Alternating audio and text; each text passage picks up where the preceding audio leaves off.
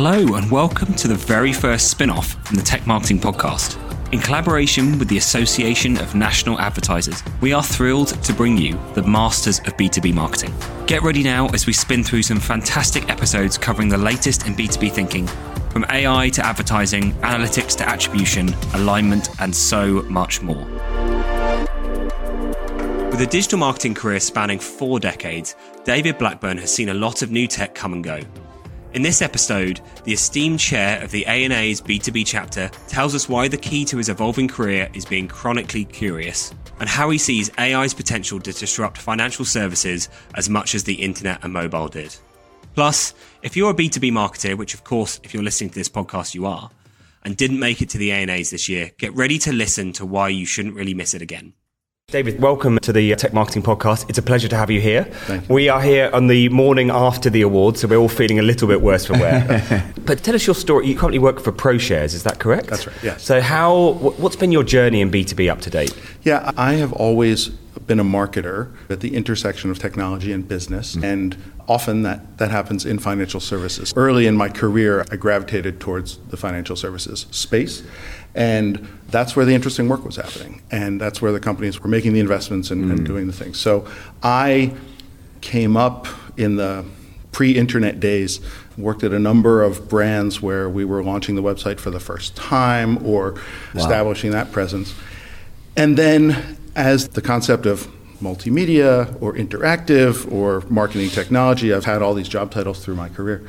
Uh, as those became more ingrained in corporate culture, corporate operations, I found myself in roles that were focused on that. Okay. Uh, the first, I would say, big B2B experience, I was at Bank of America working on the US Trust brand, so the ultra high net worth segment. yep. And that is B2B space because we're not selling checking accounts and credit cards to individuals. We're selling very hand financial services and planning services and investment management services either to high net worth individuals or to tax attorneys or accountants or i- other Right, yeah. intermediaries. So Yeah, that, that, yeah. that's a step into B2B. Yeah. Had a good long tenure there. And then next, my next role was at DTCC, the Depository Trust and Clearing Corporation, which is itself a very B2B focused financial infrastructure utility. If you don't know what it is, you can look it up. yeah, yeah. Uh, basically, you, you- over here.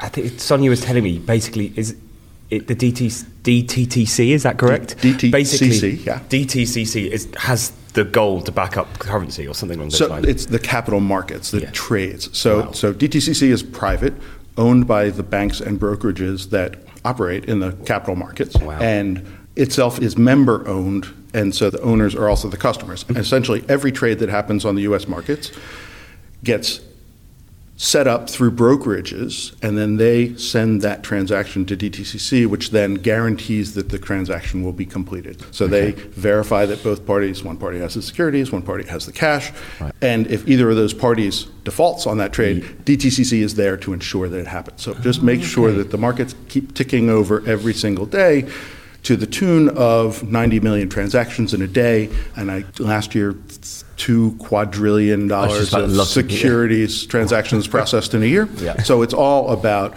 reliability, dependability, flawless execution, Yep. data. So it's it really is the biggest fintech you've never heard of. Yeah, that was I That's did- fascinating. Yeah, that's amazing. And then, uh, did you move from there to where you are today? Yes, yes. I moved to ProShares in, in the fall last year. Okay. I had a good tenure at DTCC.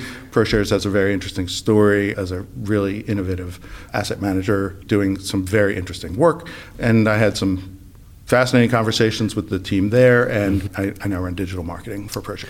You've gone on a. I'm, also a digital marketer, David. So I started life in this industry probably around 15, 20 years ago. But just I find it fascinating how you've been there, the advent of the internet, but you building first websites for brands, to now work for a company that, if I'm correct, essentially is at the forefront of ETF and trading Yeah, fair. in things like Yeah. Bitcoin and cryptocurrency. Yes, that's fair. So that is an incredibly innovative journey. What's been your memory of the the biggest learning that you've taken through all of that? I would say the big learning and the thing I tell mentees when they, they mm. when I'm in those relationships is just stay curious. Keep Yeah. learning, be willing to read the next chapter in the book. and sometimes it just means being one chapter ahead of everyone else, or sometimes it means really being out there and checking all the things out because you never know which of these disruptive technologies or innovations is really going to hit it big. But I, I'm chronically curious and have kept myself as much as possible on, on the edge of these things as they develop, and that's allowed me to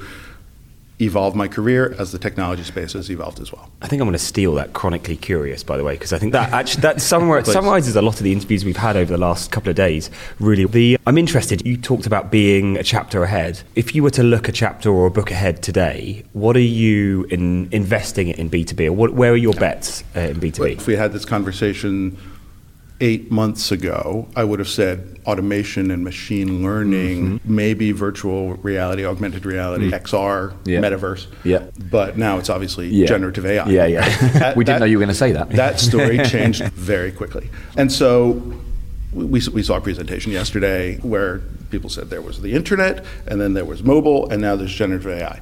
I think that's fair. I think yeah. it's fair to say it's on that scale. Mm-hmm. Maybe it's on the scale of the iPhone and not mobile as a whole, but I'm, I think I'm more betting that it's on the scale of mobile as mm-hmm. a whole. And certainly from a marketer's point of view, whether you be brand side or agency side, the capabilities are fantastic with limitations and risks, and we need yeah. to be careful. It's very wild west. It is right now. There's some great talk out there right now. To quote a very smart person that I respect a lot, this generative AI is not like getting Einstein on your team. It's like getting a thousand interns on your team, and that's I think that's the right that's way to really, look at it. Yeah, that's a, I haven't heard about it. That's, Said like that. that's really that's good. Ben Jones from Google. If you want to footnote him, he's, okay. he, he's a former boss, and he's super sharp, and he's on the edge of a lot of these things. But yeah, it's not gonna come in currently. This may change in yep. three months, right, yeah, yeah. or eighteen, or it's not going to come in and give you the big strategy, the big idea. But boy, if you have a ton of just the small tasks and you can set it up right and you know its limitations and you deal with the hallucination and all that, it's incredibly powerful and it's only going to get better. the image you just given me is one of, and I'm sure the copy team in our agency talk about this. It's just lots of monkeys at typewriters. It's yeah. that's what it is. Eventually, one of them will be able to write a novel. Yep. But it's yeah, I've got to say, it's fascinating. Are you using AI, generative AI, currently in your role, or you pla- how are you planning? Not in a formal way, and only. Ex- experimentation, yep. Yep. piloting, very cautious, right? Yep. But it, essentially air gapping anything we do from our actual processes. Yeah, yeah, yeah. But who hasn't used it to write an email? Here are my points. Write me an email. You read the email. You have it's a trust but verify sort of situation. And uh, yes, so I think we're all using it, but it's not a formal part of the process yet.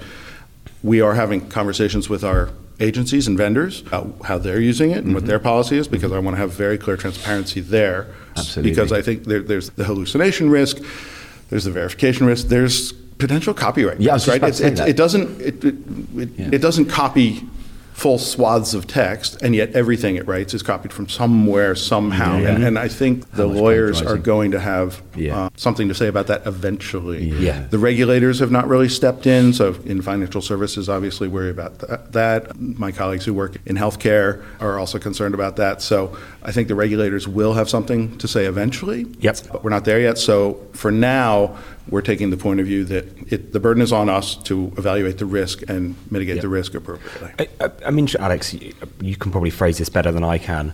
Like, as so, we're agency side. We are we've got a duty of care to our clients to mm-hmm. use this technology responsibly. Mm-hmm. So we've outlined this. We call them a series of compasses because we know this market's going to evolve. You can't we can't have a hard yes or no answers to, to a lot of these questions. But coming from a client side, having these discussions with your agencies, with your suppliers, like how can they make it easy? On how can they make it easy on you to make those decisions? And what are you looking for in yeah, having it, those conversations? Transparency, right? Just yeah. clear transparency on the level of where if a large corporation in the U.S. is engaging a tech vendor and we have SOC and SOC 2 verification processes. We'll get there eventually, and AI will probably be rolled into that. But in the meantime, let's be in that yep. mind frame while we have the conversations. Okay, what can it do? What can it not do?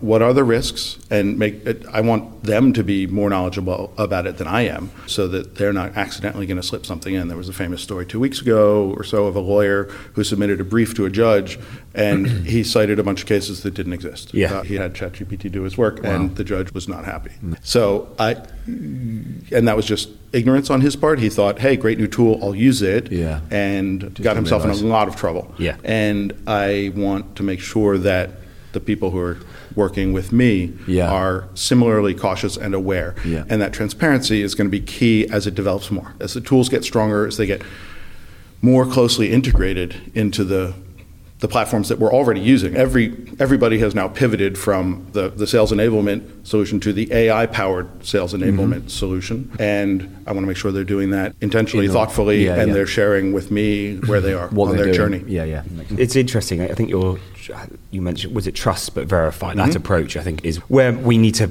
head with it. Garry Kasparov, who was one of the chess uh, grandmasters. well, trust and- but verify came from the Russians originally. Uh, right? yeah, So and um, exa- yeah, exactly. Uh, That's a in fact that's a great point. But Garry Kasparov, who was your chess grandmaster, got beaten by the first AI, not the first AI, but Big Blue. Big Blue, yeah. He famously talks about augmented intelligence. Mm-hmm. So I think that's the frame that we tend to try and use it, which is it's there as a tool. Like you wouldn't think of going back and not using Photoshop. Uh, and so the cat is out the bag. Pandora's box is open with AI, but it's now up to us to use it responsibly. Yeah, I think the companies who are banning it are taking a very short-sighted Yeah. approach. yes, there is risk, and if you don't have a policy in place, maybe you do need to block it in your office place, but you can believe that your competition's using it. So It's a very interesting business model, actually. This because because Apple famously just there was the big Samsung case where Samsung code got out. Mm-hmm. Code got out exactly. So Apple have famously blocked it and said Yep, they're yep. not going to use it. Of course, the OpenAI response is we have this API that's private, so why don't you just roll it out internally using our API? And then it's so they're finding ways of monetizing that free service. I think for me, what scares me is just how much of a black box some of it is. There's no, it's not like an algorithm that anyone can open up and understand. It's it's you put some inputs in, you get some out, you get some outputs, and it's just difficult to. And yet, I think the black box is getting smaller and smaller. I, th- I think there's a mm-hmm. lot of open source work that's interesting, that's giving people access to the tools without necessarily going all in on the, the GPT LLM. There, there are ways to get smaller versions, but you can fire it up on your Macintosh if you want. With limited functionality, the actual black box driving it is still a black box, but it's smaller and you can build more pieces around it. That's that I think that'll be interesting to see how far we can go with that. If we could get to a truly open source model for a lot of it, that would give people a lot of peace of mind, I think. Mm-hmm. So let's move. Let's shift gears to the ANA. Sure. So we're here at the ANA Masters of mm-hmm. B two B conference. Yes. And so, David, tell us a bit about your role that Yeah. you perform here. I've been a member of ANA for, I don't know, 15 years or so. Just a fantastic organization. They do a lot of great advocacy for the industry, and they are really committed to building the communities of different marketers, communicators across all industries. I am the chair of ANA's B2B committee, which is a volunteer role that I enjoy doing very much. There are a number of committees, there are 20 or so, but B2B is the best, frankly. and so that the committees provide many things. They do events like this, it's, it runs this conference, but it's heavily connected with the B2B committee. But in between the big events, there's just a ton of other things going on, whether they be live, small mm-hmm. live events locally, virtual events, obviously got much bigger during COVID, but that's Yeah. something they've continued to do. And it's the, everything from showcasing great work to educational sessions, bringing a law firm to talk. It won't be long before we have a law firm or a regulator coming to talk to the committee about Yeah. some implication of AI. Yeah. But communications, advertising, things we need to think about in our daily work is a great opportunity to go to a committee meeting and learn something. And then, of course, the networking aspect of it. Yeah. The committees are really high powered brain trust. We hmm. have fantastic people who are doing amazing work in very senior jobs at the biggest companies Yeah. who come and participate and share and whether it's the presentation they make on the stage or the chit chat you have during the coffee break it, it really is an in, invaluable resource. And here's the plug. If you're a member committee membership is free. All the activities are included in your membership. And it is something that i've benefited from greatly. It's been fantastic chairing the B2B committee. Just it's not a huge job, but it's really nice to have a say in the direction of it and work with the ANA as they do the work. It's so I, you've jumped straight to one of the questions I was going to ask, which is how can people get involved? Oh, they could just it. join the ANA, which is a great. How often do those committees meet?